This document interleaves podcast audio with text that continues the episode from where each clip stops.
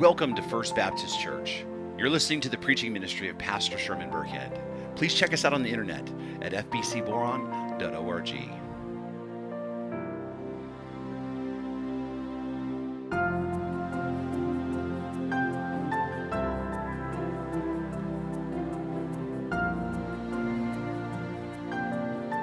Mark chapter 15, beginning in verse 42.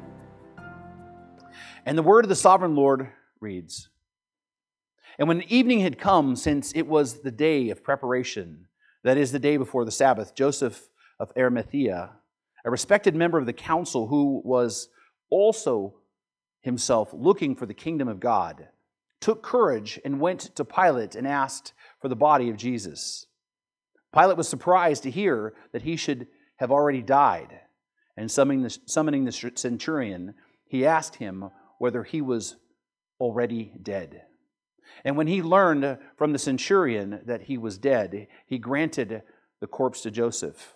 And Joseph bought a linen shroud and taking him down, wrapped him in the linen shroud, and laid him in a tomb that had been cut out of the rock. And he rolled a stone against the entrance of the tomb. Mary Magdalene and Mary, the mother of Joseph, saw where he was laid. This is the word of the Lord. The late R.C. Sproul um, once, once wrote If Jesus had not died, we would have no assurance that the demands of God's law were met in Christ, and no foundation for believing that we are at peace with the Father.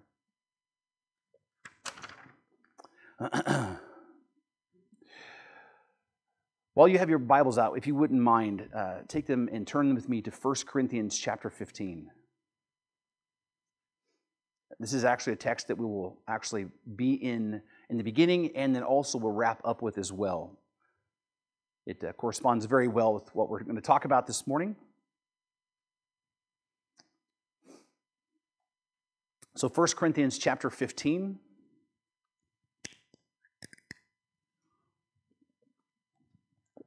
If you're not familiar with where 1 uh, Corinthians is, it's Matthew, Mark, Luke, John, Acts, Romans, 1 Corinthians. So 1 Corinthians chapter 15, in verse 1 it reads, Now I would remind you, brothers, of the gospel I preached to you, which you received, in which you stand, and by which you are being saved, if you hold fast to the word I preached to you, unless you believed in vain. For I delivered to you as of first importance what I also received that Christ died for our sins in accordance with the Scripture, that he was buried and he was raised on the third day in accordance with the Scriptures. Paul, in this particular text, says that I have delivered something to you that I personally have received. Right? And, and, and what he's delivering to them is an explanation of the gospel that he, right, he proceeds to recite for them the earliest recorded creed that dates all the way back within three to five years of the actual crucifixion of Christ. Verses three to four are the earliest recorded creed or confession about Jesus Christ and the gospel itself. And I want you to notice the components of this confession here. Paul says that Christ died for our sins in accordance with the scriptures, that he was buried, and that he was raised on the third day in accordance with the scriptures.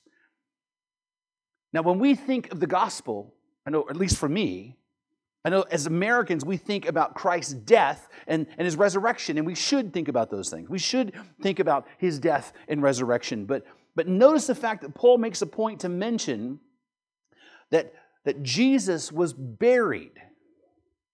This is part of the creed, this is part of the early confession.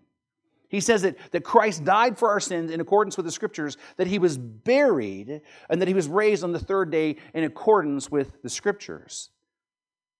Why mention this? Why mention the fact that he was buried? It seems, if on the surface, superfluous or at least unnecessary to bring that up because, because the cultural norm was if somebody died, you buried them.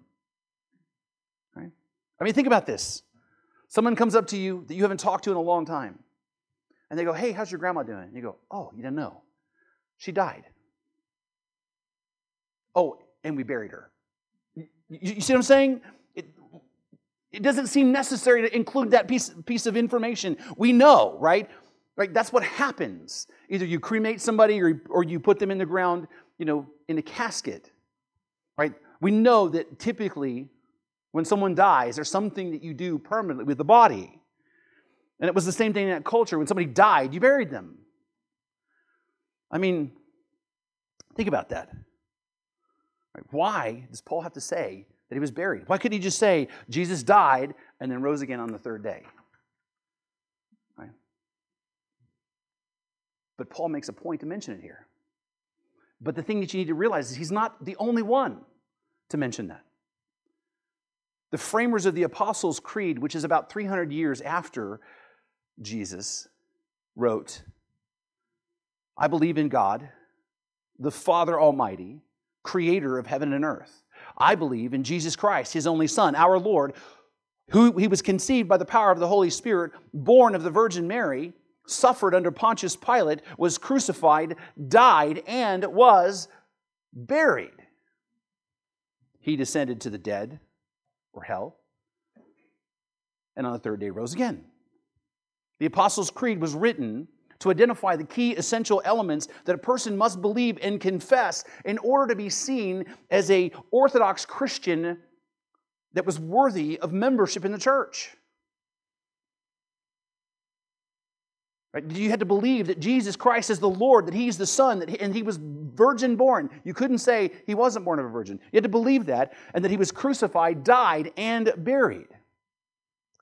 The same thing with the Nicene Creed, which was written as the result of the, the Council of Nicaea, they just took a little more time to clarify some things and said, We believe in one God, the Father, the Almighty, maker of heaven and earth, of, of all that is in that is seen and unseen.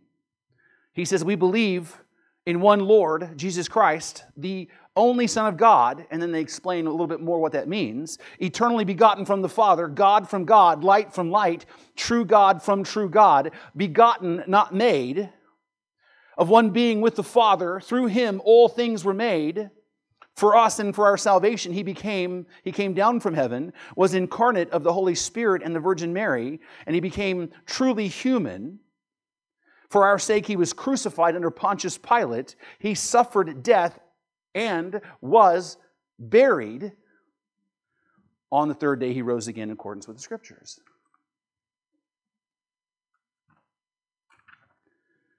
Now, the Nicene Creed was written again to further explain what we believe about Christ and his divinity.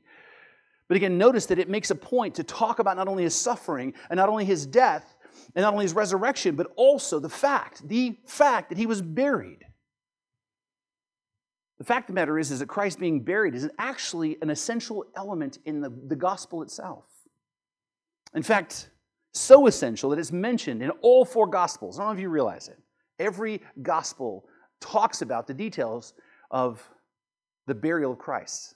Matthew 27, verse beginning in verse 57. When it was evening, there came a rich man from Arimathea named Joseph, who was also a disciple of, of Jesus. He went to Pilate and asked for the body of Jesus. Then Pilate ordered it to be given to him. And Joseph took the body and wrapped it in a clean linen shroud and laid it in his own new tomb which he had cut out of the rock, and rolled a great stone to the entrance of the tomb, and went away. Mary Magdalene and the other Mary were there sitting opposite the tomb. Very similar to Mark, Luke chapter 23. Now there was a man named Joseph from the Jewish town of Arimathea. He was a member of the council, a good and righteous man who did not consent to their decision and action, talking about the, the condemnation of Christ. And he was looking for the kingdom of God. This man went to Pilate, asked for the body of Jesus. He took it down, wrapped it in the linen shroud, laid him in the tomb, cut in stone, where no one had ever been laid. It was the day of preparation, and the Sabbath was beginning. The women who had come with him from Galilee followed and saw the tomb and how the body was laid, and they returned and prepared spices and ointments. On the Sabbath, they rested according to the commandment. Right? All three of the synoptic gospels basically tell the same story. And then John's gospel, usually which differs in, in content, makes a point to talk about the same thing. After these things, Joseph of Arimathea, who was a disciple of Jesus, but secretly for the fear of the Jews, asked Pilate that he might take away the body of Jesus, and Pilate gave him permission. And so he came and took away the body. Nicodemus, also, who earlier came to Jesus by night, remember Jesus and Nicodemus in John chapter 3, that's where we get the whole for God so loved the world part of it, came bringing a mixture of myrrh and aloes, about 75 pounds in weight. So they took the body of Jesus, bound him in linen cloths and with spices, as it is the burial custom of the Jews. Now, the place where he was crucified, there was a garden, and in the garden a new tomb in which no one had been laid. So, because of the Jewish day of preparation, since a tomb was close at hand, they laid Jesus there. And then obviously we have the text that we're dealing with in Mark. So the Gospels don't simply just record the fact that Jesus died, right? But they record the details of, of why he was buried, how he was buried, who he was buried by, right? And when. The fact is that Christ was, in, was buried is important to the gospel writers. It was important to those in the earliest uh, church that wrote the Christian creeds. And it was even important to the reformers that we look to for guidance even today. The fact is, the fact that he was buried as part of the Westminster Shorter Catechism, which is what the Presbyterians lean on. And then you have Keach's Catechism, which is the Baptist Catechism of Faith. Right? And then you have the Heidelberg uh, Catechism, which dates all the way back to 1563 and is used today by the Christ Reformed Church. All of them mention the fact that he is buried.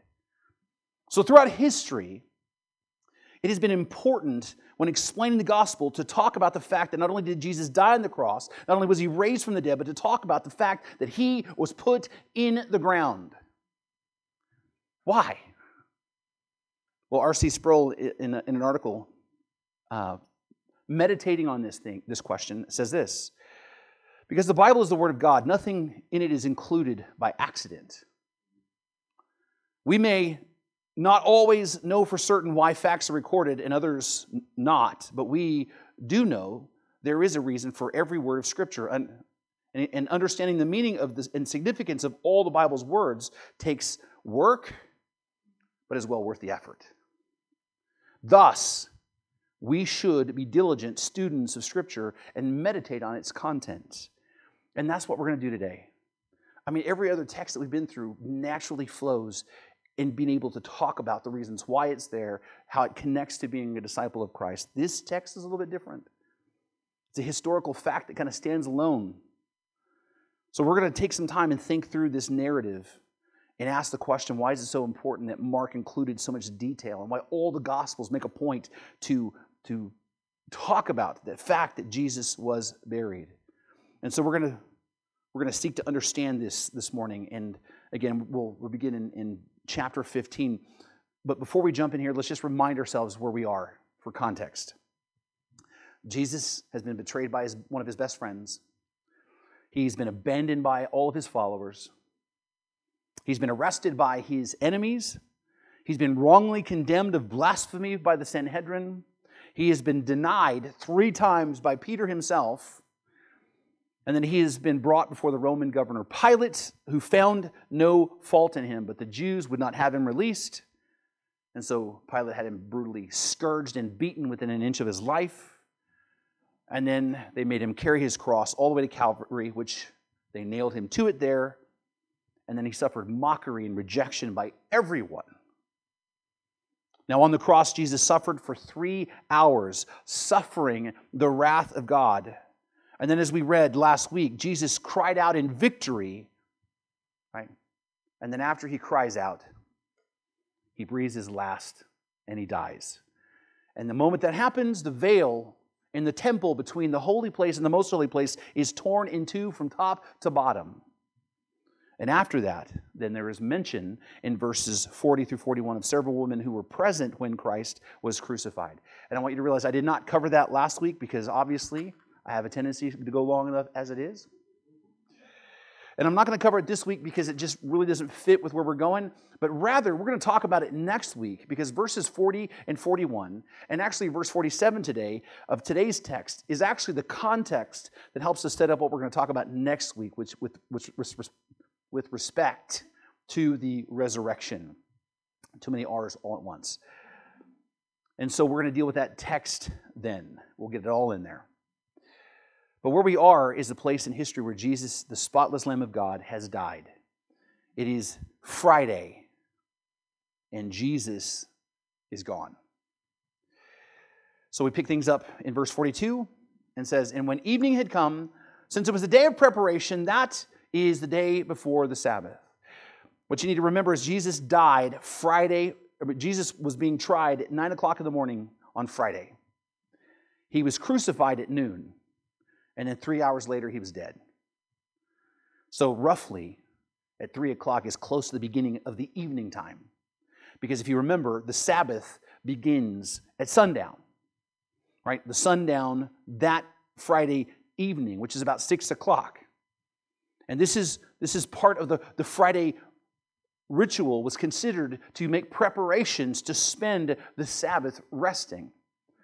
Right? You had to actually rest. You could do no work on the Sabbath, which means you couldn't cook food, you couldn't draw water out of a well, you couldn't do your laundry, you couldn't do anything at all considered work. You couldn't bury people. There was, you just simply had to stay home and rest and meditate on your relationship with, with God. And you had to make those preparations the night before. Otherwise, you're going to be very hungry, right? Otherwise, things are just going to be undone, you know, during the day right? You had to make preparations. Well, at this point in the story, sundown is coming, and which is the beginning of the Sabbath, and that's three hours away from the moment that Jesus died, which really complicates things.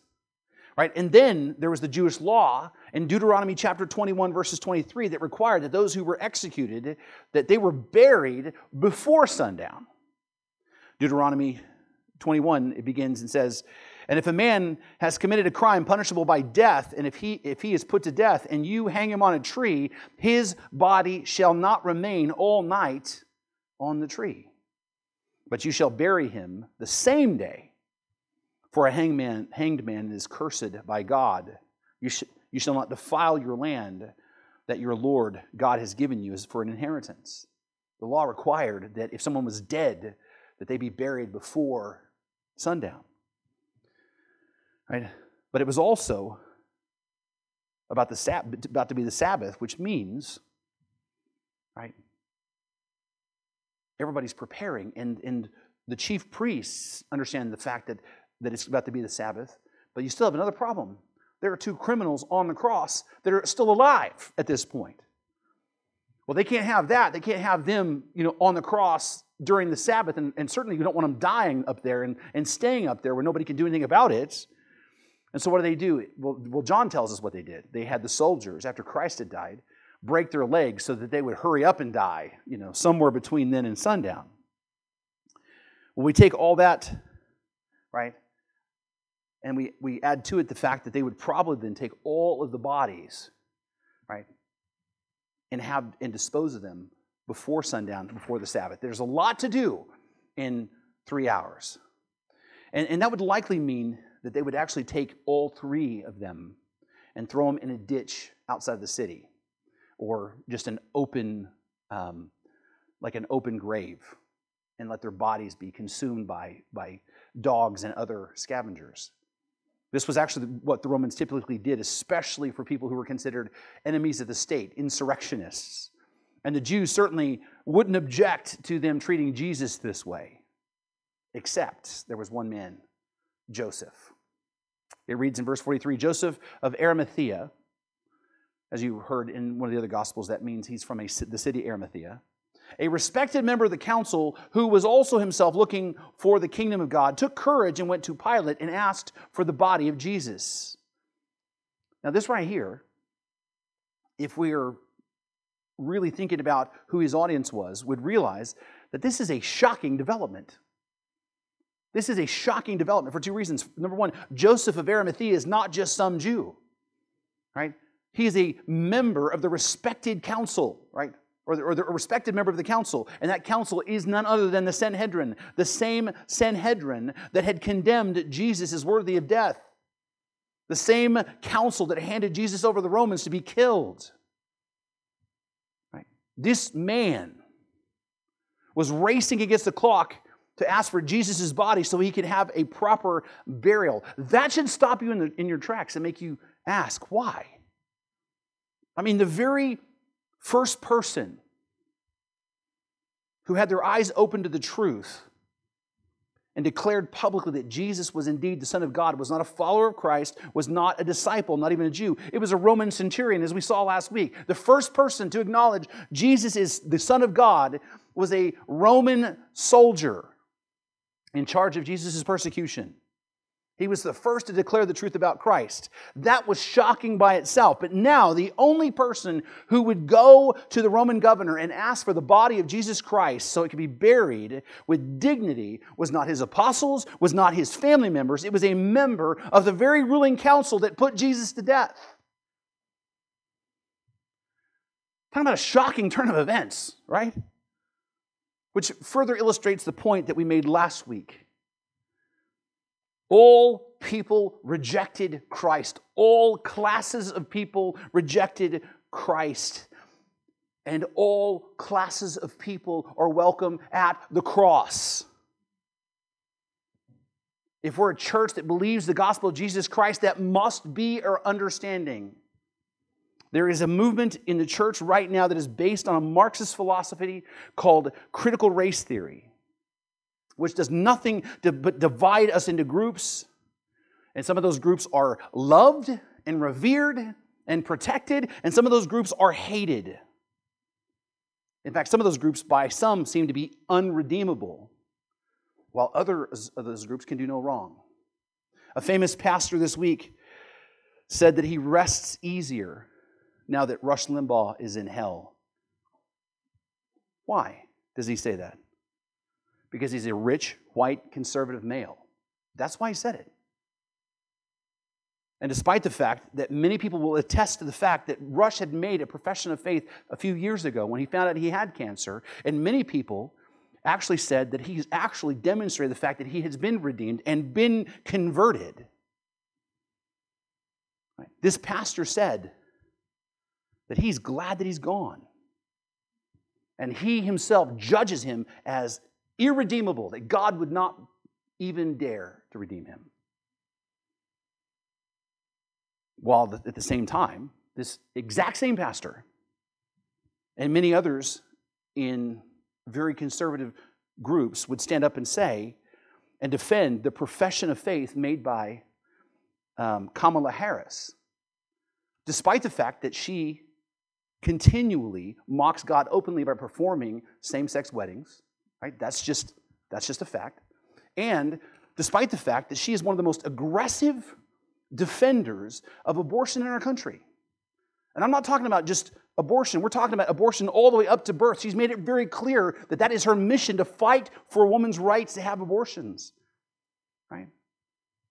Why is she then given a pass and embraced as a sister in Christ? Because she's female a person of color, and a leftist. That's, that's the reason why. It's the group identity. Critical race theory is a cancer consuming the church from the inside out. It has no place among any of us. All of us equally are deserving of God's wrath. We are all equally condemned. All of us are saved by the same exact mechanism, by grace alone, through faith alone, in Christ alone. By grace alone, through faith alone, in Christ alone. And what is it that unites us? It is not our skin color. It is not our gender. It is not our political affiliation. It is the gospel of Jesus Christ. That is what unites us as a body of believers. That's what unites us into the family of God. Because the truth is, when, when it comes to the gospel, when it comes to Christ, the issue of group and class identity fails because all are equal at the foot of the cross. Now, the question we need to ask ourselves then is why this man, who is identified with a group that killed Jesus, why this man would request the body of Christ. I want you to notice what it says here in the text. He says that he was a respected member of the council who was also himself looking for the kingdom of God. And if you hear that language, kingdom of God, it should take you immediately back in your own mind to Mark chapter 1. In the words of Christ himself, who said, The time is fulfilled, the kingdom of God is at hand. Repent and believe the gospel. What we need to realize is that he was a believer, he was a disciple. Right? John actually says that he was a disciple, but secretly for fear of the Jews. He was he believed in Christ, but he wasn't open about it with the rest of the Sanhedrin, obviously. He was like Nicodemus, who also was part of the Sanhedrin. They both came to faith in Christ, and they had believed. They were his disciples. In fact, Luke says he was a member of the council, a good and righteous man who had not consented to their decision and actions. He was actually part of the group, but he did not agree with the decision. He didn't vote to have him killed. Imagine that. Being a part of a group where you didn't actually do anything wrong while everybody else did. The truth is that he was a follower of Christ, but secretly. But now the secret is out because guess what's going to happen now?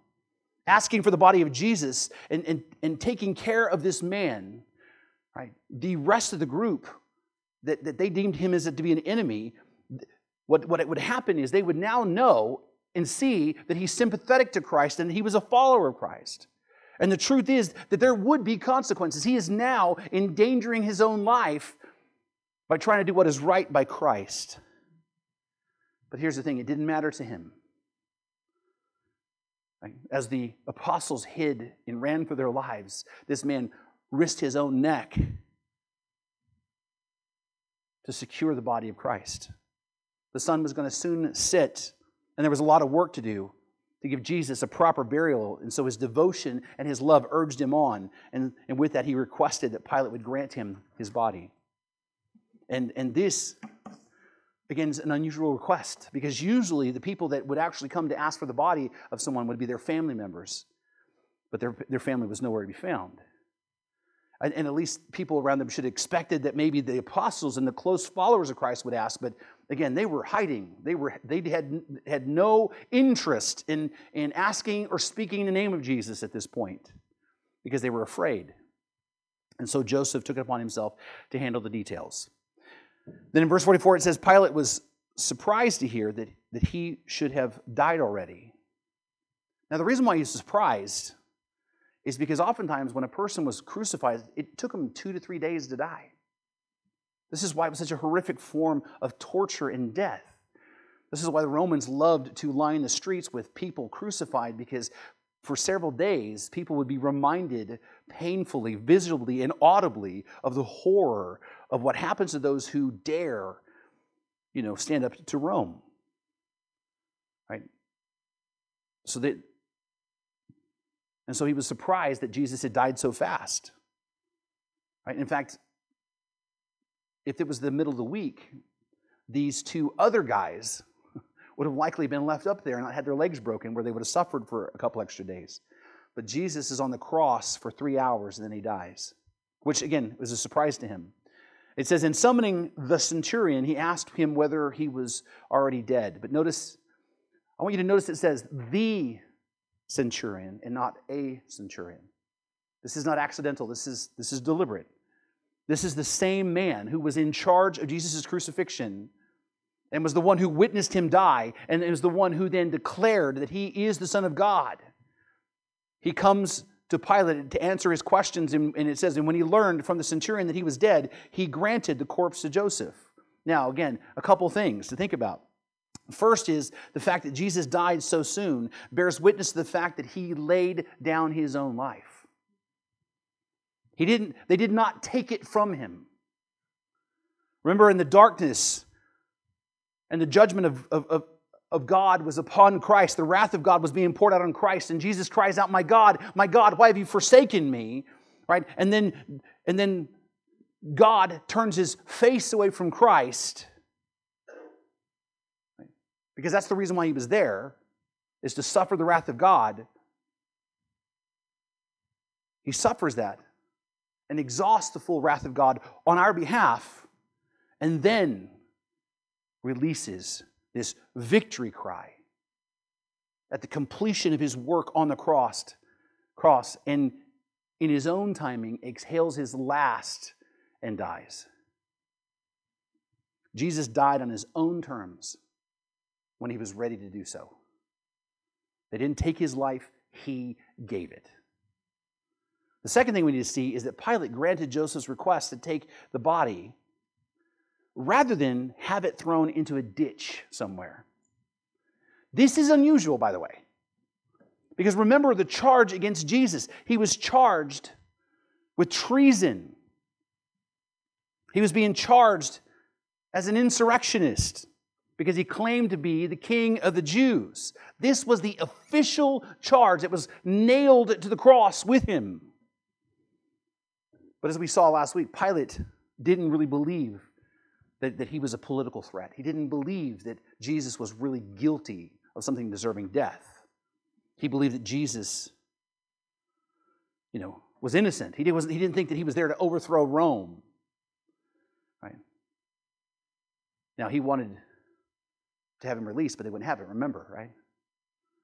And so he graciously grants Joseph's request. Um, believe me, if, if Jesus if he would have thought Jesus was a danger or he thought he was an insurrectionist, he would have said no.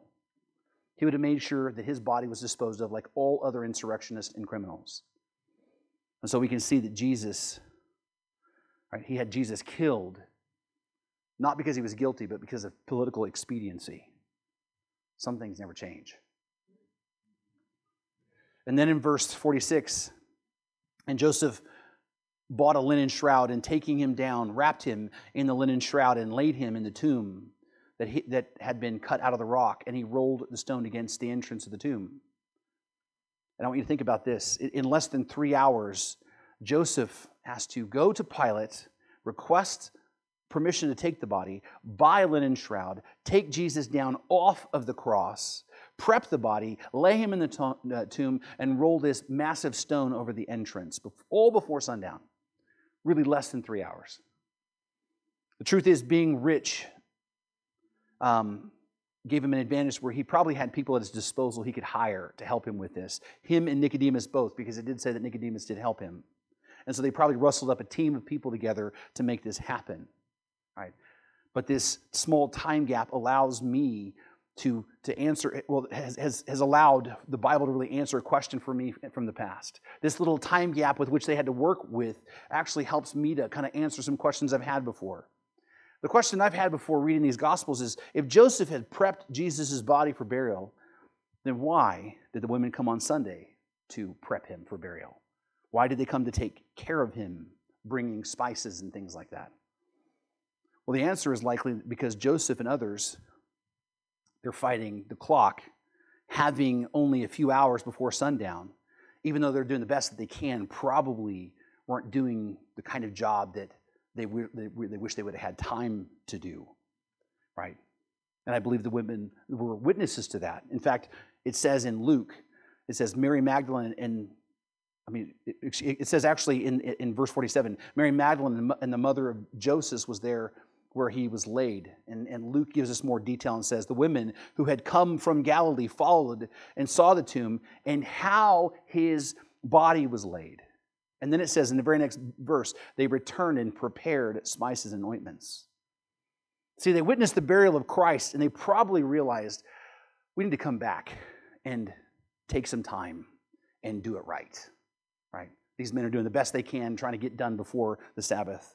They need to come back and actually take their time and lovingly, you know, prepare his body for the process that it would go through. Um, but when they come as on Sunday morning, as we see, they find that the grave is empty, which is what we'll talk about next week. But as we look at the text that we have seen here today, I want you to understand there's an important dynamic that's at work here. One that's assumed but one that we've seen throughout all of the scriptures. Right? And I want you to think about this. Jesus died on a cross as a condemned man, condemned of treason and insurrection against Rome. A man who, by all standard procedures, should have been thrown into a ditch like trash, right? And had his body consumed by dogs and his body lost to the annals of history. And had Pilate believed the charge against Christ, that's exactly what would have happened. He would have insisted that Jesus disposed like a common criminal, but he doesn't do that, right? But also, had the most unlikely person, a member of the Sanhedrin, not stepped up to take care of Christ's body, he would have been buried amongst the resur- insurrectionists. Because despite what Pilate would have thought of him, he wouldn't have cared how they would have disposed of him, right? And had nobody claimed him, that's exactly what would have happened. But here he is, right? Joseph because nobody else was coming to take care of him, not family, not his disciples. You see, in this text, we see several unlikely issues and events coming together in order to preserve the body so that it would not be mutilated or broken or lost to history. What this text shows us is what we've seen throughout all of Mark the sovereign hand of God the sovereign hand of God working through the lives and through the choices of other people to accomplish His will in order to protect the lifeless body of His Son, Jesus Christ. And understand, He did that for a reason. He did that so that we would know for certain that Jesus was buried, that His body was not lost, that His body was not stolen, that His body was not misplaced, that His body was well preserved well preserved by well known people, and he was laid in a place that was also well known. This was all done by God so that Christians from that moment forward would know for a fact that Jesus Christ was buried for a certain, was buried for certain. This is where you get to fill in the blanks now. You see, the burial of Christ is important for several reasons. The burial of Christ is important because the burial of Christ fulfilled Scripture. It fulfilled specific scripture. It even fulfilled the words of Christ himself, by the way. The prophet Isaiah declared that Christ would be with a rich man in his death. This prophecy is literally fulfilled in this text by the person of Joseph of Arimathea. He was rich, if you remember that uh, Matthew records that. And he is the one who took care of the body and laid him in his own personal tomb at his own personal expense. Also, if you remember, Jesus taught about his death and burial and resurrection, and it was foreshadowed by the experience of none other than Jonah in the belly of the fish. Remember, Jesus was very, very clear about that. Just as Jonah was three days and three nights in the belly of the great fish, so will the Son of Man be three days and three nights in the heart of the earth. The fact that Jesus was verifiably buried validates and fulfills the prophetic words about him. Because think about this had Jesus not been buried, he would have been proven wrong, or worse, a liar. But he was indeed in the heart of the earth. And so the Isaiah prophecy, the scriptural typology of Jonah, and his own words were fulfilled. Secondly, the burial of Christ is important because it was part of his humiliation as a human. I don't think we think about that quite often enough. One pastor wrote that the burial of Jesus was itself an aspect of his humiliation. The Westminster Larger Catechism reminds us Christ's humiliation after his death consisted in being buried and continuing in the state of the dead and under the power of death till the third day, which hath been otherwise expressed in these words He descended into hell. You see, Jesus did not die one moment and then immediately come back to life. He suffered humiliation, descended to the point of remaining under the power of death from Friday through Sunday. As the Westminster Divines point out, one aspect of the meaning of the statement, he descended into hell, is clearly the separation of his body from his soul in death. One theologian puts it this way said, The state of death in which Christ entered when he died was as essentially part of his humiliation as his spiritual suffering on the cross. In both, together, he completed his perfect obedience unto death. You see, even though the scriptures assure us that Jesus did not see corruption and his soul was not abandoned to Hades or to hell or the state of death, the important truth is Jesus has experienced the whole measure of human suffering, the full range of suffering, even tasting the grave for a season. Jesus, in his suffering and humiliation, bore the full wages of our sin. And then number and then the third reason the burial of Christ was so important is because it was proof that he actually died. The Heidelberg Catechism, again published in 1563, asked the question, why was he buried? And the answer is his burial testifies that he really died. This is a really important issue, by the way, especially now, especially in our culture, because the Muslim faith, which is growing more and more popular all over the world and even in our own country, they believe that Jesus was a prophet from God. And they believe that he existed. They even believe that he was virgin born. They believe that he was special, but they don't believe he actually died. They don't think he ever died. They don't believe that he was crucified. They believe that he was switched out, right? That he never actually died. Somebody else died well, the fact is, all the Gospels and history itself records the fact that Christ buried, was buried, and that bears testimony to the fact that he did die. Right? And this is super important for us because Christ's death is absolutely essential for us. The death of Christ, I want you to hear me, is essential. He had to die. You see, Christ's death on the cross ensures that sin was atoned for. Hebrews 9:22 says this, without the shedding of blood there is no forgiveness of sins. The Bible makes it clear. We don't get a free pass. When, when we think of forgiveness, we don't always think in the divine sense of what forgiveness is to God. God can, because He is just, cannot just take your sin and simply sweep it over the, under the rug. Something has to atone for that sin. If Christ is not dead, our sins and the sins of the world are not forgiven. If Christ did not die, we are still in our sins, and there is no hope for anyone because sin must be atoned for. Justice must be done. Jesus' burial bears witness to us that Christ did, in fact, die, and his shed blood did make atonement for us. Also, Christ's death ensures that our sin was atoned for and the wrath of God was satisfied. Paul in Romans chapter 1 verse 18 says, "For the wrath of God is revealed from heaven against all ungodliness and unrighteousness of men, who by their unrighteousness suppress the truth." Paul says that all of mankind in their unregenerate states are, are children of wrath. He even calls unbelievers objects of God's wrath. The fact of the matter is, God's anger and wrath have been stored up against mankind for his sin for thousands of years. His justice and his judgment have been reserved for those who finally meet him face to face. And those who die in their sins without Christ will experience the full weight of God's fury and anger and justice for their sin. Why? Because he is a just God. And had Christ not died,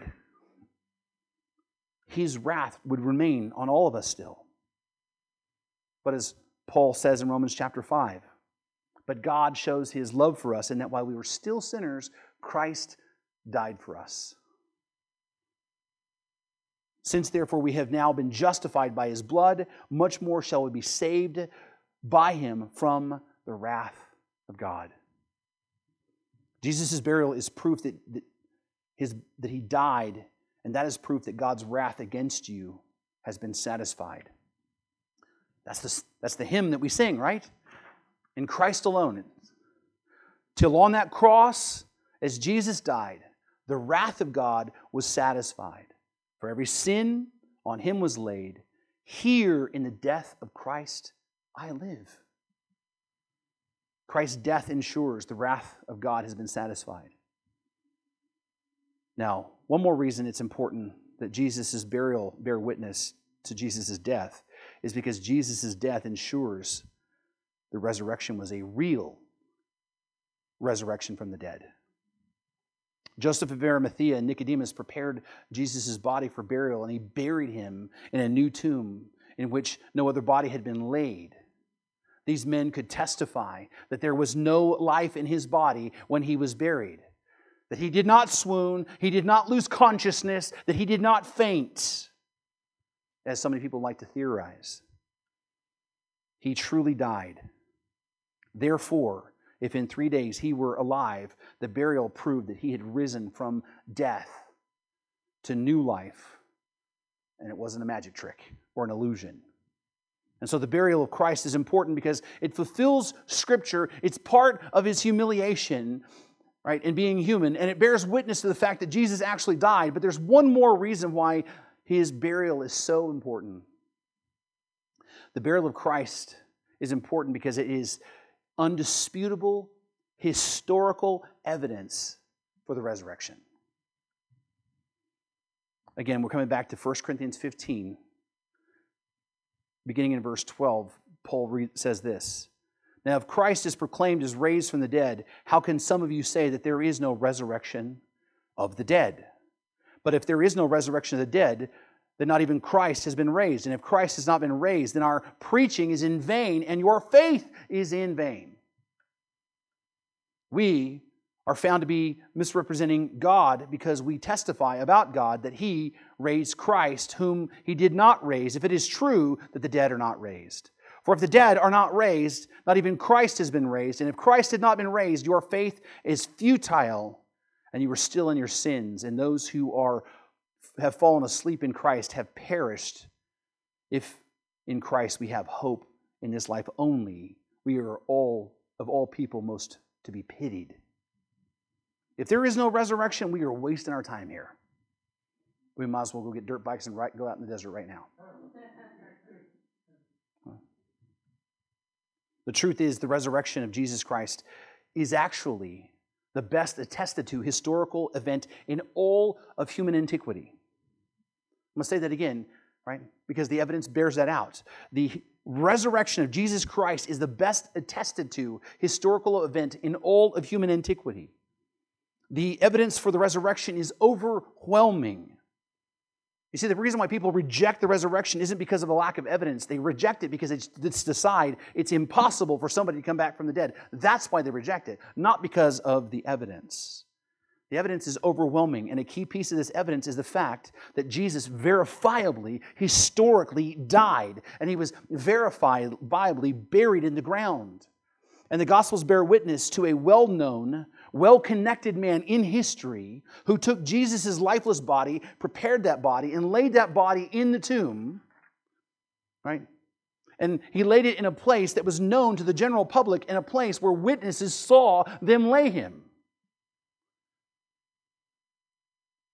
The thing is that, that the Gospels bear witness to a man who would have been asked multiple times in his life right?